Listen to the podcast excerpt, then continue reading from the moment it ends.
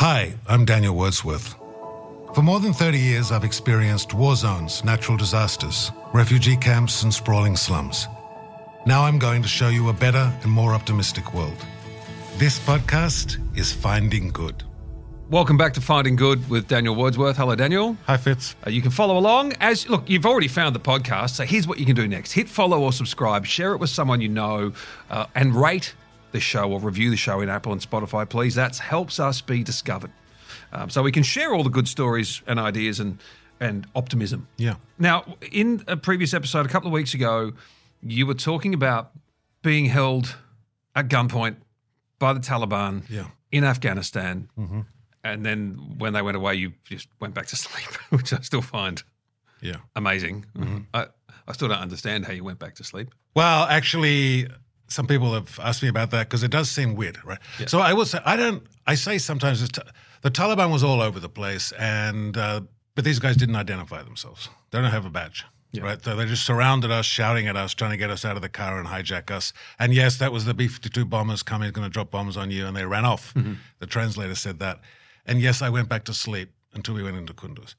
And some people think, how could you get back to sleep? How could you possibly... Like the adrenaline would be coursing through your veins. Yeah. You've just had a gun pointed literally at your face before. And I thought about it afterwards and I thought, how did that happen? And at first I think I even reacted to the question that you asked afterwards and I said, well, I was just like the way things were. But then I thought about it. I thought, I don't think that's an adequate answer. And then I realized it's because I was frightened the whole time.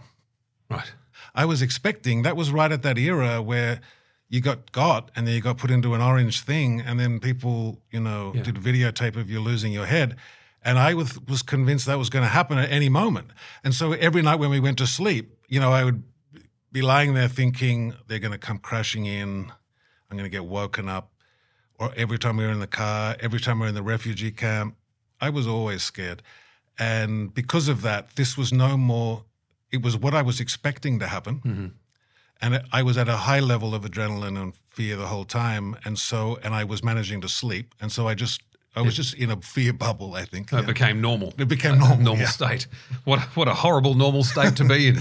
That's outrageous, isn't it? But why were you in Afghanistan in the first place? I mean, there was a war going on. Well, I wasn't there to run around. You into a war zone. Yeah, I went into a war zone. This is where I discovered actually a truism that I've used then, which is there's one thing harder than getting into a war zone. And this is connected to this bit. This was after 9/11. And so the war was on. So the US is over there. Everybody's over there. Taliban gets overthrown. It goes on for a few months. And we're an aid agency. And so we thought to ourselves, at that time I was in one called Christian Children's Fund. And there was the three of us that were in that organization that were lovers of Afghanistan, right? So often in my kind of work, you have countries that you're like – really interested in. Yeah. And for me, Afghanistan was that. And there are actually three of us that had a real passion for Afghanistan, my boss and my coworker, Christy. And so we thought, this is our chance, right? We're going to go in and right during that war period, we're going to go in and provide aid and assistance into Afghanistan. What is it that drags you to the country? When you say, you become focused on one country, why Afghanistan? To me, it was just... sorry to use the term, but was it ground zero for like where everything was happening? At that moment, it was ground zero where everything was happening, but I'd tried to go in there twice before, and every time I tried to go in, a war broke out, and so I couldn't get in. So I can't really explain it this way. There's just something, Afghanistan is like this rugged, mountainous, harsh, also magical, brave, scarce, punishing for children. It's horrible. Like, so it's all this stuff is there. I mean, maybe it's like the NBA final. Like, it's like the grand final, right? NBA finals for humanitarian work. Like that. It's like that, right? So you're like, I want to do... You remember, I see my life as trying to work with the poorest people and the least. I just see myself that way. And so we're trying to get to the front line of the need. Mm. And in this case, it was literal front line. And this was around Christmas of 2001. We managed to get one little team over and we put them in hibernation in there. If you look at the map of Afghanistan, there's this little piece that touches China. It's right in the far corner and it's like this isolated enclave. We managed to get three people there, but the war was going on, so we couldn't get them out and they were hibernating. I was going to go over there, get into the northern part of Afghanistan, bring the team of three down, and then we'd be four of us, and then we'd start our work. And a lot of aid workers were going into Kabul at the time, which is like central part of Afghanistan, and everyone was going there. And we thought, no, we're not going to go where everybody's going. We want to go to the northern part. So there's like the... we don't want to go where everyone's going. There's the Panjshir, which is like there's this giant mountain range that's between Kabul and the northern part of the country that's sort of called the Hindu Kush. Yes. Yeah? Which means the killer of Hindus. Yeah, because it's tough. And above that is this big plateau. And for many years, this is where the Taliban fought the Northern Alliance. The Northern Alliance were like the rebel group inside Afghanistan and the Taliban, and they were fighting right in the far north between these two cities of Kunduz and another city called Taloqan. And the front line for 9 years was between those two cities. And so we thought, we'll go up there and no one else will be up there and we can provide humanitarian work in that environment. So I went into... the country above it called Tajikistan. Yep. And then I thought, I'm going to go into Tajikistan and then I'll cross the border into Afghanistan and I'll drive down to Taloqan. And Taloqan was the safest place to be up there because it was sort of held by the Northern Alliance and it was sort of more friendly to the West, if you like. And we thought we'd base ourselves there and then we'd work in Kunduz, right? Because Kunduz was the place where, if you remember Chris Walker Spann, you know, the American Taliban and the CIA guy got killed. That was all happening in Kunduz. It was the stronghold of the Taliban in the north. Stronghold in the south was Kandahar. Stronghold in the north was Kunduz. And so we thought, we'll go and work in there. Yep. And so I flew over on Christmas Day, first couple of days, got down to the border. Now, that part of the border between Tajikistan and Afghanistan was actually managed by Russians, of all things, right? Russian border guards. And when I got down there, they'd closed the border because the war's going on. Yep. Yeah, so they're like, you can't come in here. Yeah. Yeah, like, what are you doing? And I thought, well, I've come all the way here and I want to go in there. And so the town right on the border in Tajikistan is called Fahor. And then I went into Fahor and I talked to my sort of, you have people that help you, right? So we had a logistician in Tajikistan and I had this person, Christy, who was in the headquarters, who's like calling me up. And I'd say, let's problem solve this. How am I going to get into Afghanistan? Because I want to go in there. We have to do something. And so we learned that there was a little airfield on the outskirts of Fahor. We decided, I'll go there and see what's happening. So I get to this airfield and discover that this is a Northern Alliance airfield. So it's like an Afghan airfield. And what they were doing is they were like doing the convoys or sending helicopters in to the different parts of the northern part of Afghanistan, shipping in ammunition or shipping in food supplies to soldiers, taking in pay, all these different things. So they were servicing their military. So when I got to the airfield, there's all this military, you know, there's all Russian-style helicopters. And so I turned up there and I said, will you take me into Afghanistan? And the commander said, no, I will not take you into what? No, I'm not taking you into Afghanistan. And so I was walking away and one of the other Afghans comes up and says, I can get you into Afghanistan, right? Then I'm like, what? So he said, it costs $500 for a ticket. Yeah. So I said, okay, I'll buy that ticket. And then you get points with that? Yeah. No frequent flyer miles on Northern Alliance helicopters. So he goes, I'll get you in, but while the commander is here, we can't smuggle you on. So we have to wait until the commander goes himself on a helicopter somewhere, and then we'll throw you on a helicopter and we'll take you into the northern part of the country. So I said, okay, how long could it be? And this is wintertime in Afghanistan. This is December 2001. It's pretty snowy. It's like... very snowy, and it's freezing cold. So I would spend the night in Fahor, and I was sleeping in this room with 10 other Tajiks. Actually, what I didn't mention is what I was carrying was a satellite telephone to communicate with my teams around the place, the Christie and this, and $10,000 in cash. So I had $5,000 and $5,000, and I had them both stuffed in my boot. Right. And I had my little bag with my clothes. So I had my phone, $10,000 in cash, and my little bag. Yeah. And so every night I would... You're like a dream for a bandit. Yeah, and I'm sleeping there all night long with these 10 Tajiks, and I'm thinking, as long as I don't come and check under the pillow, because I would try to hide the money. But every day I would go out, and I would go in the morning, and I would sit there, all through the day, till the end of the day, and wait to get a helicopter. 5 days, nothing. But what I learned over that 5 days was that the helicopters fly to 6 locations. Now, this was good and bad. One of those 6 locations was where I wanted to go. The other 5 I did not want to go. Right. And 3 of them were life-threatening. So what we discovered is one route was going to Taloqan. That's the place I wanted to go to. And I found out that's in about an hour and a half, 2-hour helicopter flight. So I'm like, can you guarantee my ticket? Mm-hmm. And they were like, no, it's top secret. We never know. We won't tell you where the helicopters are going. Oh, no. You will go to one of these 6 locations. So that's forced me to then say, well, what are these 6 locations? Yeah. Where am I going to end up? Now, one of them was to that place, Faisabad, right up in that corner, which wouldn't have been... It would have just been very inconvenient, right? I'm stuck near China. Yep. Another one was Mazar-i-Sharif, which is not so bad, but one of them was Kunduz, the places we wanted to go. But I knew at the time that the Taliban and the war was all still happening there. Yeah. And so if they took me to Kunduz and dropped me off, I would be gone. Like they'd leave me there and then I'd be standing there and the Taliban would come out, grab me and I'd be gone. Yeah. Then the other 2 options are even worse than Kunduz. So one of them was, you could see on the airfield, you could see the fence, which is a border fence. There's a thing called the Panj River, right on that border, and there was a fence. And what would happen is these camel trains would come to the fence. You could see them. There's like 30 camels. Yeah. And they would fly the helicopter just over the fence and they would distribute supplies, and the camel train would take it out to soldiers that are in the remote locations. Right. But these guys, these camel trains, these are like random guys. And so they were like, we may drop you there, but if we drop you there, these boys, they may do, you know, rude things to you and bad things, and there's no guarantee that they'll even take you. And you may just be stuck on the other side of the fence in minus 20 degrees alone. Right. Best case. Yeah. Yep. Worst case, something else. Yep. Then the other one was the actual border town that was on the Afghan side. And again, it was just like, if I landed there, I'm all by myself. There's nothing. And I've got, so it was like, I could go 1 in 3, Kunduz really bad, over the fence, super bad. The border one, quite bad.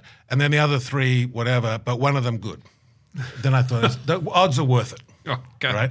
So I thought, I'm going to... Remind me not to go to the casino with me. Yeah. Well, it turned out okay, actually. So I'm sitting there on the 5th day. One of the guys comes running out. Actually, 2 of them come running out. And I'm just sitting there on my little bag waiting to go. And they grab me and they go, the commander just took off. Here's your chance. And they both grabbed me by the shoulder and they were dragging me out. So I was just like dragging my feet. And there was a helicopter that was winding up on the airfield. Why were they dragging you? Because they looked like a prisoner, or? I don't know whether they were like, it was in a rush. Right. And so they ran me out. The door opens up. The loadmaster's standing there looking at me through the door. They both grabbed me and they literally threw me through the door, threw my bag after me. And as I scrambled up, I just said to no one in particular, where's it going? And the loadmaster smiled at me and said, it's secret.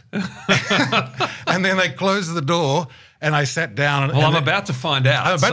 Yeah. But what I did is I'd mapped out over that 5 days how far each thing was. So if I was going to go over the border, that was like a 2-minute flight. Mm-hmm. So I thought, if it only goes for 2 minutes, I'm doomed. Yep. Mm-hmm. If it goes to the border town, that's like 5 minutes. That's also bad. If it goes to Kunduz, it's 2.5. So I had this, so I was just clocking everything as I'm sitting in there. And I didn't get the 2 minutes, so I was relieved. But in the helicopter in front of me is this enormous loading bay on crates, these giant square sort of boxes covered in tarpaulin. And as we're flying along, I had my feet up on the side of it. And the loadmaster's watching me the whole time. And when I caught his eye, he winked at me and sort of did this gesture and pointed at the boxes. And he's looking at them, and so I looked at them, and he's like, he gives me this signal, like, lift up the canvas, see what's under there. So I lift up the canvas. It is money. It is cash. It's just like, you know, you see those movies where there's smoke, like giant piles of millions upon millions of dollars stacked up in all these cargo containers. Like greenbacks, American dollars? Yeah. Wow. The whole helicopter full of, pallets of money. So anyway, we land, and as we land on the ground, we chopper into this town. I'm not fully sure what it is, but remember, I was meeting my team, and the guy that I was meeting was a guy called Dollar. He's an Indian aid worker, an old friend of mine. We worked for the same, and we were bringing him down, and I wasn't sure if he could meet me in Taloqan, but that was the goal. And the helicopter lands. They open the door and I say, where is it? And they just won't tell me anything. They shove me out the door and I'm standing there. And then the helicopter beats up again and goes. And it's really only at that point did I think, as I watched the helicopter depart, and I'm in a random Afghan city and I'm not sure exactly which one it is, I thought to myself, if it's this hard to get in, how on earth am I going to get out? But thankfully, I hadn't thought about that problem until that moment. Yeah. And that's a tomorrow problem. That's a tomorrow problem. Yeah. And so I turn around and I hear my name being called, Daniel, and it's Dollar. He's there. So I was in Taloqan. They looked after me. I was in the right place. Hey, where was the money going? I don't know. What was the money for? Who knows? You didn't ask those questions. I didn't ask them. Well, he couldn't speak English. He's just winking at me the whole time, pointing, and got this maniacal grin on his face the whole time. I mean, he knew, like I knew, this was an unusual experience. Okay. Yeah. To have all this money there. But anyway, so we were there. So what were we trying to do? So we thought, the next day we thought, we're going to go in. Over that time, Dollar had met this guy from the UN, actually from IOM, who was called Fernando, and he'd been hibernating also up in this area.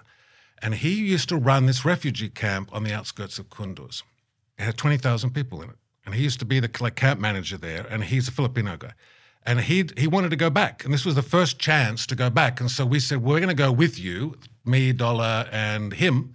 We'll take a vehicle, and we'll go to this refugee camp, and we'll start providing assistance in this refugee camp. And so the next morning we did it. We all piled into this Jeep. This is the same Jeep that about 2 weeks later we would get carjacked in, right? But we go in. This is the one that I've also told this story that the first day. So we drive all the way there. We're crossing over the front line. They're not fighting anymore because the Taliban is no longer really fighting in that way. We go into Kunduz. There were the American Delta guys with the big beards on the quad runners. They were racing around in Kunduz. And we knew we had the daytime that we could be there in the refugee camp before the Taliban comes out at night. And we went to this refugee camp. That was the one where we pulled up at the gate.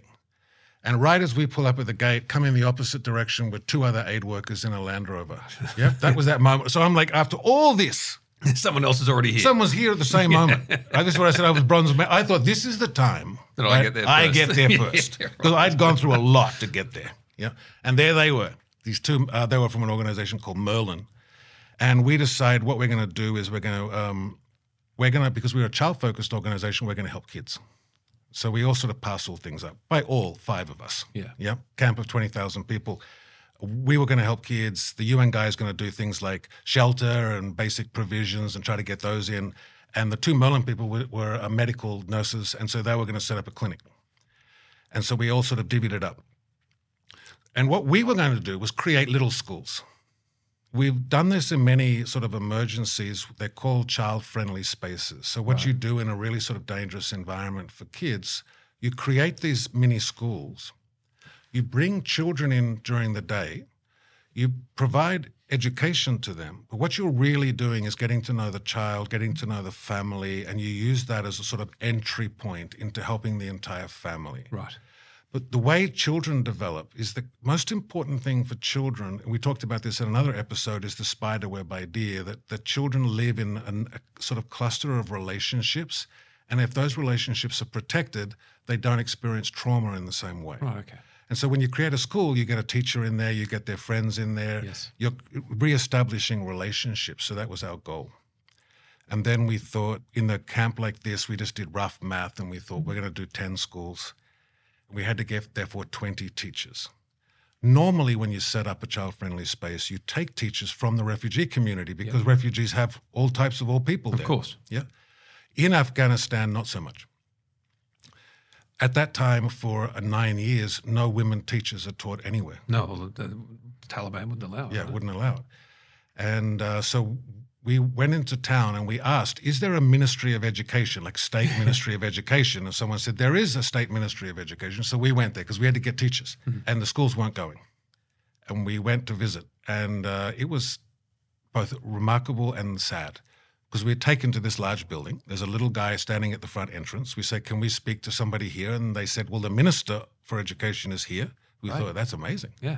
So we get taken up into this room. The whole place is empty. And in the room of the Minister of Education, it's dark because there's no electricity. There's one guy sitting there in a little grey suit, one desk, and him, and nothing else. Right. Like literally an empty room, because he had nothing, not even a pen. So we walked up and he's like, how can I help you? And he's trying to be the, he is the minister, and he was doing his best job, best he could. And he said, what do you want? And we said, we want to set up these schools in this refugee camp. We need, we're going to set up 10 schools. We need 20 teachers, two teachers per school. And we said, we want them to be mostly women. And he said, here's my deal. I'll give you all those teachers, but my deal is this. Some men must be involved because no teachers are working. People need a salary. Yes. So I'm going to give you 20 women and I'll give you 4 men, because I also want you to open up 2 classrooms in Kunduz town. So I get it, you want to do the refugee settlement, but you should also do 1 in the town or 2 in the town, so I'll give you 4 teachers for that, so 24 teachers. So we said, great, deal, tomorrow morning. Yeah. So we turn up tomorrow morning, and there they are, the 24 teachers. We spent 3 days training them on how you work with kids in these kinds of settings. At the same time, we had the community putting up the tents to create these little schools. So you put them up all over the refugee camp, these big tents. We sourced those in the town using the $10,000. And we got $2,000 from you. Yeah, that was all we. All I had was the $10,000, right? So we're doing all this is on $10,000. Yeah, think of how many schools you could have built with all the money in the back of the helicopter. I didn't think about that at the time. I should have taken one of the pallets.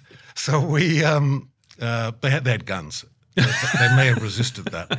So we were setting up all these tents in the refugee camp, and we were repainting these 2 classrooms in what used to be the girls' school of Kunduz, but it had been used as a barracks by the Taliban, and we were repainting it. And then the day came to open it up. So it's me, Dollar, and Bayan, the translator that talked about B-52, 3 of us, and we had these 24 teachers. And the morning came where we were going to open all the schools. And we didn't know what was going to happen exactly. Because in a refugee camp of 20,000 people, there's a lot more kids than there are 10 schools. There may be 1,000 kids per school. Wow. And it's only a tent. Yeah. And also 2 teachers. And 2 teachers in that area. So we thought – and so the day came – and from Taloqan, we drive into Kunduz. Now, what had happened is overnight, a huge blizzard had fallen. Snow was deep everywhere. We pull up in this, we had rented this little bus. We pull up in front of these 24 teachers are waiting under this awning. The snow is so harsh, it is coming horizontally in front of us. It's freezing, the snow is blowing, the blizzard is still happening. And we said to these teachers, look, we don't really know what will happen. We're going to have to take you out to these locations, but we don't know what's going to happen when we take you there. We actually can't go with you because the 2 classrooms in Kunduz were the ones that we were most concerned about. There'd been a news story that this was the first time female teachers were being put back into teaching, and so there was a little bit of a spotlight on us. Yes. And so we said, we need to stay in Kunduz just to make sure everything's okay here. So we're going to send you by bus to the refugee camp. We don't know how many people will wait, how many kids will be there, and you're going to have to just deal with it. Mm-hmm. And it's snowing and it's freezing. It's too late to talk to the community, so the kids are all coming. So we have to be there. Are you willing to go? And these 24 teachers all shouted out three times, yes, yes, yes. And the female teacher said, we've been waiting 9 years to do this. And so we sent them out. And I was standing in this classroom in Kunduz at the gate thinking no one's going to come. It's snowing. And then just out of it was like one of those classic moments. Just out of the snow come the little pairs of kids holding each other's hands, little backpack, this whole chain of these kids coming up the street, going into these 2 classrooms. And we ran that. What happened along the way was when we had these 20 teachers, they were willing to do anything, but they said, here's the one thing. There are many young people in their teens and they've been fighting in the war. They're like child soldiers. They've never been to a school. They've been fighting in the war and they are heavily armed and we're very scared. So if you set up all these schools, if these people come, we're not going to teach them, right? If a 17-year-old comes with a Kalashnikov, we're going to have to turn them away. Yes. So we said, okay. So they said, we just want to focus on 8-year-olds to 12-year-olds or 13-year-olds. So we said, okay, that's no problem. So we started these schools. Then one day we're opening up new ones. One day one of our team visited a site called Imam Sahib, which is a flat plain, and it was so windswept that you couldn't put up tents. You had to dig holes in the ground, in the frozen earth, and you put the school in a deep hole in the ground. You put a little stove in and you covered the top up, and it got covered in snow. And so all you could see around this giant windswept plain were these little pipes coming up with smoke, because the refugees are living there, but also our schools were. And one day we came up and there were a whole pile of AK-47 Kalashnikovs stacked up in front of one of our little schools. Mm-hmm. And the person went down and was like, this is exactly what they told us not to do. And he ran down and said to the teacher, "What's happening?" And she said, "Look, I'm sorry, I know I see the other kids in the morning between 8 and 12, but these young ones came to me and they said, we've been fighting in the war, we've never been to school, we can't read or write. Would you just stay for an extra hour at the end of every day and teach us how to read or write?" And so she said, "Okay, we'll do that." By the end of 3 months, we had 70 of these schools set up and we had 20,000 kids and former soldiers attending these little schools every single day. Wow. And it was all started with $10,000 stuffed down two boots. That you smuggled into the country. So I smuggled in, yeah. So I think that was when we were carjacked on one of the days when we're sort of going into that area. But it's why I don't – it's all of these things are what adds up to me about why you can do more than you think you can do. Yeah. It's always shocking. It doesn't mean that we just used the $10,000 only. We found a pipeline. We managed to get other money in. We managed to do all this other stuff. But it all got started with those two piles of cash. That's wild. Mm. The child soldiers – I'd imagine that wasn't their choice to become child soldiers. It was necessity, right? I was at one stage going to negotiate with this warlord called General Barialai. In order to be in that city, you had to get permission. So I was going there to negotiate with this guy called General Barialai, who was a representative of Karzai, sent there to sort of take over the town, like the local warlord. And I had to negotiate with him. So I was going to visit him one day and I was sitting in the anteroom, like just a little room you wait to go and see the boss. And I'm in there, Bayan is in there, and these two amazing guys, like in their 20s, like out of the movies. Yep. Just the Pashtun Afghan is an incredibly handsome person. Yep. Crag, big bush. And these two guys are sitting there. Big bushy beard. Yeah, and this like all fantastic. And I'm sitting in the room and gazing around, and these two guys are looking at me. And then one of them says, "Are you happy?" One of these two Afghan soldiers. "Are you happy?" And I said, "I got to be honest with you. I'm not always the most sensitive person." I said, "I got to be honest. I've never been happier in my whole life." I've spent years trying to come to Afghanistan. I'm in the middle of my whole thing. This is exactly what I lived to do. This is exactly where I'm meant to be and what I want to be doing. I'm so happy you wouldn't believe it. And then I paused and then I said to that guy, even though I was worried all the time I was going to get the chop, but he was asking, I also was happy. And then I asked him, "What about you? Are you happy?" He looks at me for quite a long time, just looks at me. And then he says, "We have known nothing but fighting. I started fighting when I was 12. All of the young people from my village were forced into the battle. I'm the last one of my village still alive. I've known nothing but war and death, nothing but that. What do you think? You think I'm happy?" Yeah, right. You know, there's a lot of reasons why people come up, but they weren't happy. And what do you say to a person when they say that? No, I get that. Yeah, basically. Yeah. And then, sorry for being such a jerk and saying I'm happy, but yeah. Yeah. Wow. Well, now we know how you got into Afghanistan. Did you get out? Obviously, you got out. That's a stupid question. Did you get out? I got out. Were you smuggled out or were you able to walk out? I waited until the UN started flights. So then they opened up flights in Mazar-i-Sharif and then you could get out. How long were you there for? It was only a matter of weeks. But you didn't start 20,000 kids at school in weeks. No, because then the borders would open up and we'd start bringing in other team members. We had the guy that was the logistics guy, and he came in and then we brought in. It's like you create a beachhead and then you start bringing in resources and other people and you start, creating a base and you sort of build up around that. Is there any particular school or community from that experience that really stood out for you? Yeah, actually there was one moment. What happened one day, we were met by this young guy. We were visiting one of these little schools. The Afghans call them little schools. Mm. They didn't call them child-friendly, but they call them little schools. And we were visited by this young guy, and he had this like letter. It was sort of dirty, smudged, and it was all written in Farsi, Dari, the language. And what was really distinctive was there was about 20 thumbprints on the bottom of the letter. Right. So we turned to one of our translators and we said, what does he want? Yeah. And the young fellow said, we heard, in our village, we heard that there was somebody creating these little schools, and we have never, ever had a school in our village. And we heard that there was this group creating these little schools, and we were afraid we were going to miss out. Right. So we sent you this letter, and that letter says, will you come to our village and do one of your little schools? And I said, what are the thumbprints? And he said, well, no one, we've never had a school, no one can read or write. And that's the signature of the shura, like the elders of the village. And then we thought, because we were being too smart, we go, well, how'd you write the letter then? And then he goes, that took me so long. What do you mean? He said, because no one could read or write, I would have to run from village to village. And he said, I've spent the last week going village to next village, trying to find somebody who could write.